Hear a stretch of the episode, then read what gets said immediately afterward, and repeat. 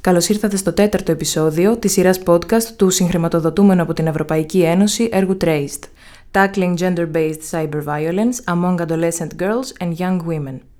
Αντιμετωπίζουμε τώρα την έμφυλη διαδικτυακή βία. Γεια σας, ονομάζομαι Μαριάννα Τζίμα, είμαι ψυχολόγος και σήμερα θα μιλήσουμε για κάποιες γνωστές υποθέσεις σεξουαλικής κακοποίησης βάση εικόνας στο διαδίκτυο.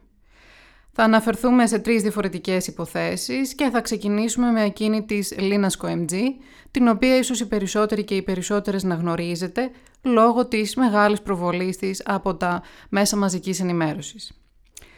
Η Λίνα MG ε, αυτοκτόνησε το Νοέμβριο του 2016, πηδώντας από τον ένατο όροφο της φοιτητικής αιστείας, την οποία έμενε στο κενό. Ήταν ε, το μεγαλύτερο από τα πέντε παιδιά της οικογένειάς της ε, και το όνειρό της πραγματοποιήθηκε με την εισαγωγή της στο Αριστοτέλειο Πανεπιστήμιο στο τμήμα της βιολογίας. Όμως αυτό που ξεκίνησε ως το όνειρό της, που ξεκίνησε με τον καλύτερο δυνατό τρόπο, έληξε δυστυχώς με το χειρότερο τρόπο. Ενώ ε, η ίδια φοιτούσε κανονικά στο πανεπιστήμιό της, άρχισε να έχει επαφές με έναν ε, συγχωριανό της, το Δημήτρη, από τα Γιάννητσά, ο οποίος βασιζόμενος στη θετική προαίρεση της Λίνας, εκμεταλλεύτηκε το γεγονός ότι η ίδια ήθελε να μπει στο χώρο της μόδας και σε ανύποπτο χρόνο την έπεισε να ποζάρει άλλοτε γυμνή, άλλοτε ημίγυμνη στην, στην ερασιτεχνική του κάμερα, με την υπόσχεση ότι θα την κάνει μοντέλο. Της λέει ότι είναι πολύ όμορφη και να μην αφήσει ανεκμετάλλευτο το θείο δώρο που έχει και να, ε, ε αυτός θα είναι ένας τρόπος για να βγάλει εύκολα χρήματα. Ότι η λήψη των ελόγω φωτογραφιών, ε, οι οποίες θα διοχετευτούν αποκλειστικά και μόνο σε πρακτορία μοντέλων και στον ίδιο, ε, θεωρούταν ότι ήταν απαραίτητη προϋπόθεση. Έπρεπε να βγουν αυτές οι φωτογραφίες για να μπορεί να εισαχθεί στα πρακτορία μοντέλων. Όμως, αυτή η υπόσχεση δεν κρατήθηκε από την πλευρά του Δημήτρη. Της υπόσχεται ότι κανείς δεν θα δει αυτές τις φωτογραφίες παρά μόνον εκείνους. Η Λίνα τον εμπιστεύεται. Λίγο καιρό μετά τη λήψη αυτών των επίμεχων φωτογραφιών, εκείνος τις ανεβάζει σε ένα δικό του προσωπικό ιστολόγιο και από εκεί ταξιδεύουν ταχύτατα στο αχανές σύμπαν του διαδικτύου. Και στα χέρια αντίστοιχα διάφορων επιτίδιων. Άνδρες από τα Γιάννητσά, τη Θεσσαλονίκη, τα Χανιά, τη στέλνουν μηνύματα με σεξουαλικές προτάσεις και υπονοούμενα και όταν η Λίνα τους απαντά απολογητικά ότι η ίδια δεν εμπλέκεται σε τέτοιου είδους συμπεριφορές και πως οι φωτογραφίες προορίζονταν αποκλειστικά και μόνο για επαγγελματική χρήση, εκείνοι αρχίζουν να την εκβιάζουν, να την εκφοβίζουν και να την απειλούν. Απειλές του στυλ ότι θα στείλω τη φωτογραφία και θα σε ξεφτυλίσω παντού. Μεταξύ αυτών των ανδρών ήταν και ένας άγγελος, το όνομά του, ο οποίος της γράφει πως αν δεν συνευρεθεί μαζί του, θα έχει άσχημα ξεμπερδέματα. Ε, την αποκαλούν με χαρακτηρισμούς παλιοπατσαβούρα, ε, βρωμοθήλικο, φτηνιάρα. Εκείνη προσπαθεί να αντιμετωπίσει μόνη της τον εκβιασμό χωρίς να απευθυνθεί στη δίωξη αρχικά. Στέλνει απεγνωσμένα μηνύματα στο Δημήτρη. Και τον ρωτάει για ποιο λόγο οι φωτογραφίες αυτές διοχετεύτηκαν. Εκείνος δεν απαντά ποτέ, δεν αιτιολογεί ποτέ τη συμπεριφορά του, ούτε ζητά ποτέ συγγνώμη.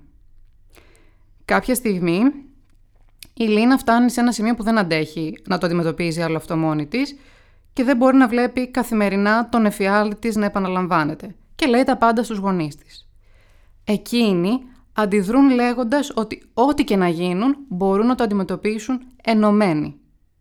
Η Λίνα αρχίζει και έχει ελπίδες ότι τα πράγματα θα πάνε καλύτερα.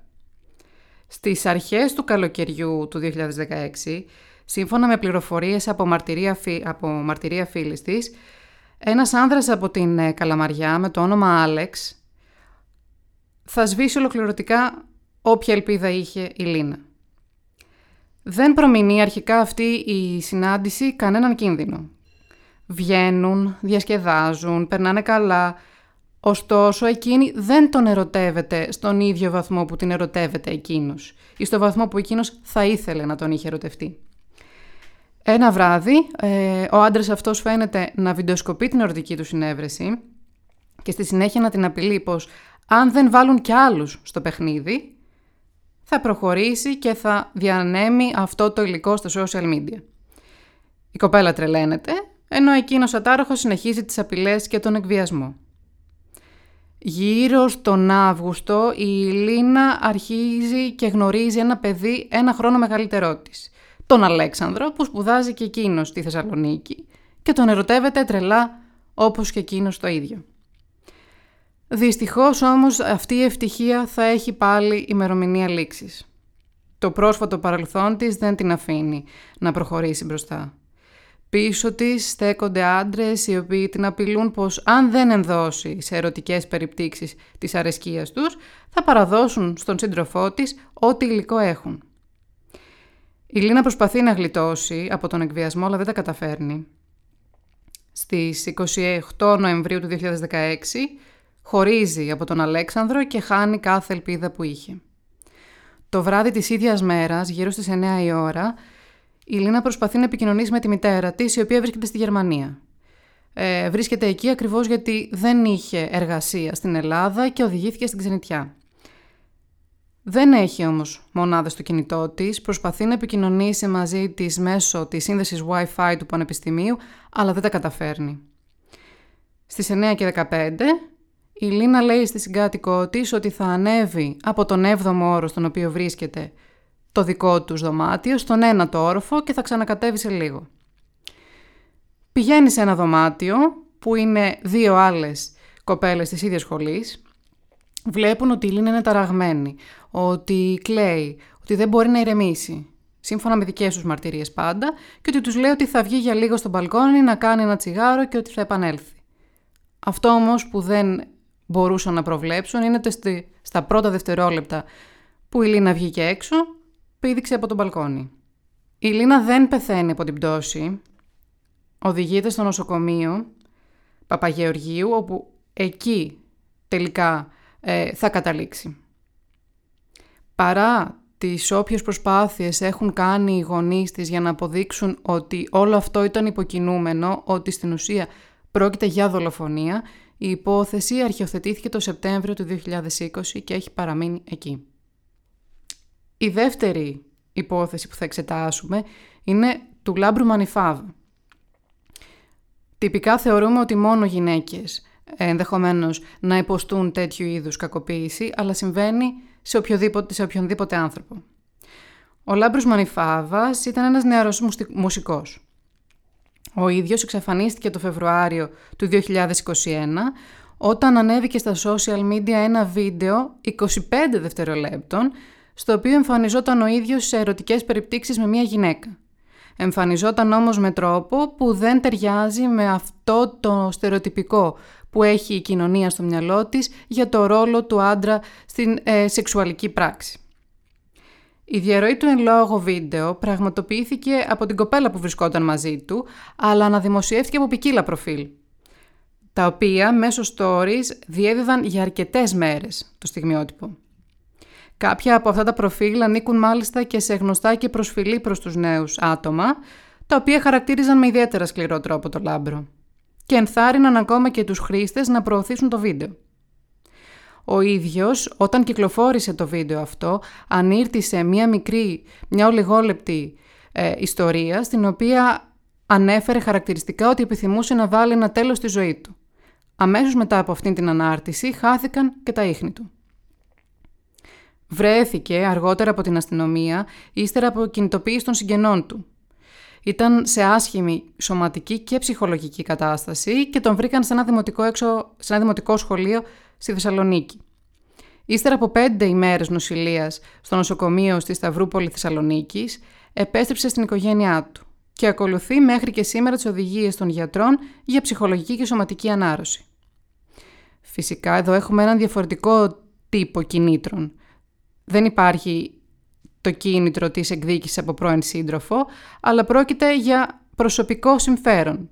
Σκοπός τους ήταν να σπηλώσουν το όνομά του και να τον εκθέσουν σε μεγάλο κοινό. Σε δήλωσή του ο ίδιος ανέφερε ότι ο λόγος για τον οποίο κινείται νομικά είναι για να μην βιώσει κανείς ξανά αυτό που, που πέρασε εκείνος.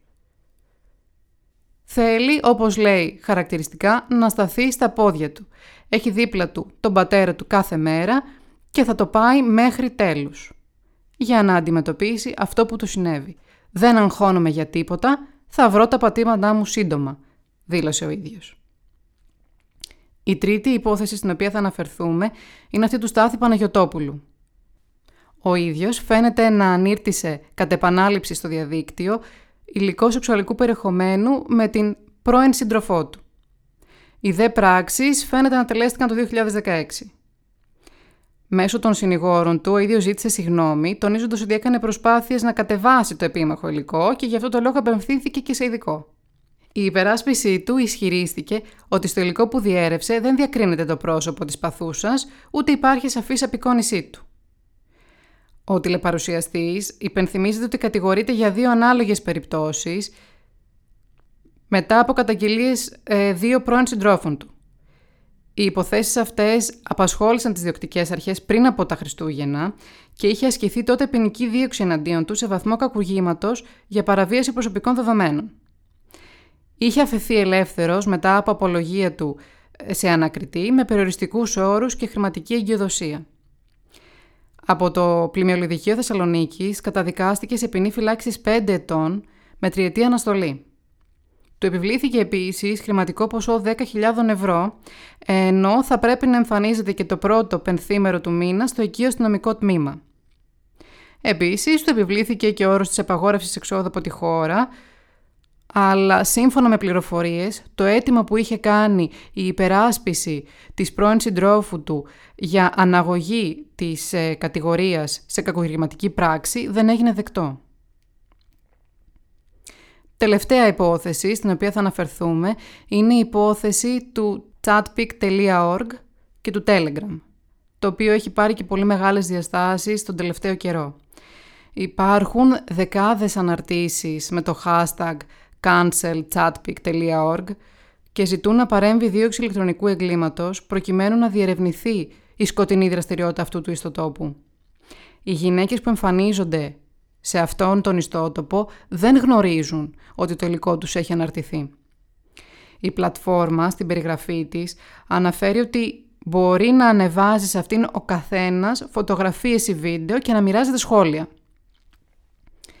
Μάλιστα, στην αρχική σελίδα επισημαίνεται ότι δεν χρειάζεται καν να γίνει εγγραφή για να συμμετέχει κάποιος στην κοινότητα.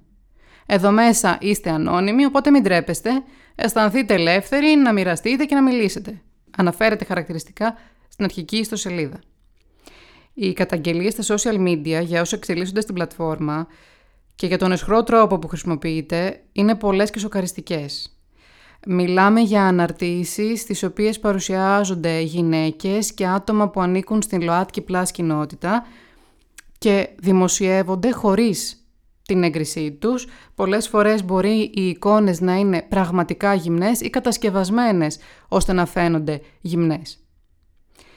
Οι φωτογραφίες βέβαια δεν έχουν ληφθεί μόνο από τα social media όπως αναφέρουν οι ίδιοι οι χρήστες, αλλά μπορεί να είναι κομμάτι υλικού που οι ίδιοι έχουν στην κατοχή τους από πρώην συντρόφους ή από γυναίκες που έχουν δει στο δρόμο. Παίρνουν μια φωτογραφία, την επεξεργάζονται και την αναρτούν στη συγκεκριμένη ιστοσελίδα. Αναρτήσεις κάνουν λόγο δυστυχώς και για φωτογραφίες ανήλικων κοριτσιών έχει ξεκινήσει μια ηλεκτρονική, ένα διαδικτυακό petition, ένα υπόμνημα, ε, που ζητά έρευνα για το site. Ζητά από τους χρήστες συγκεκριμένα να προσθέσουν την υπογραφή τους, ζητώντας να γίνει έρευνα για τη λειτουργία του και κατά πόσον αυτή απειλεί τα προσωπικά δεδομένα γυναικών και άνδρων.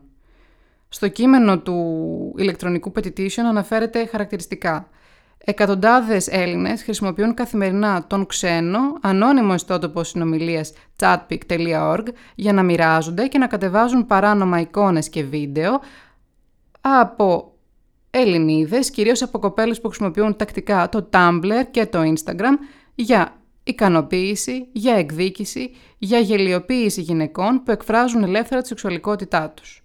Προσωπικές εικόνες, κυρίως σεξουαλικού περιεχομένου γυναικών και κοριτσιών, μερικές φορές ανηλίκων, έχουν ανέβει, χρησιμοποιηθεί, αποθηκευτεί και ίσως πουληθεί χωρίς την, χωρίς την άδεια και χωρίς τη γνώση των κοριτσιών και των γυναικών αυτών.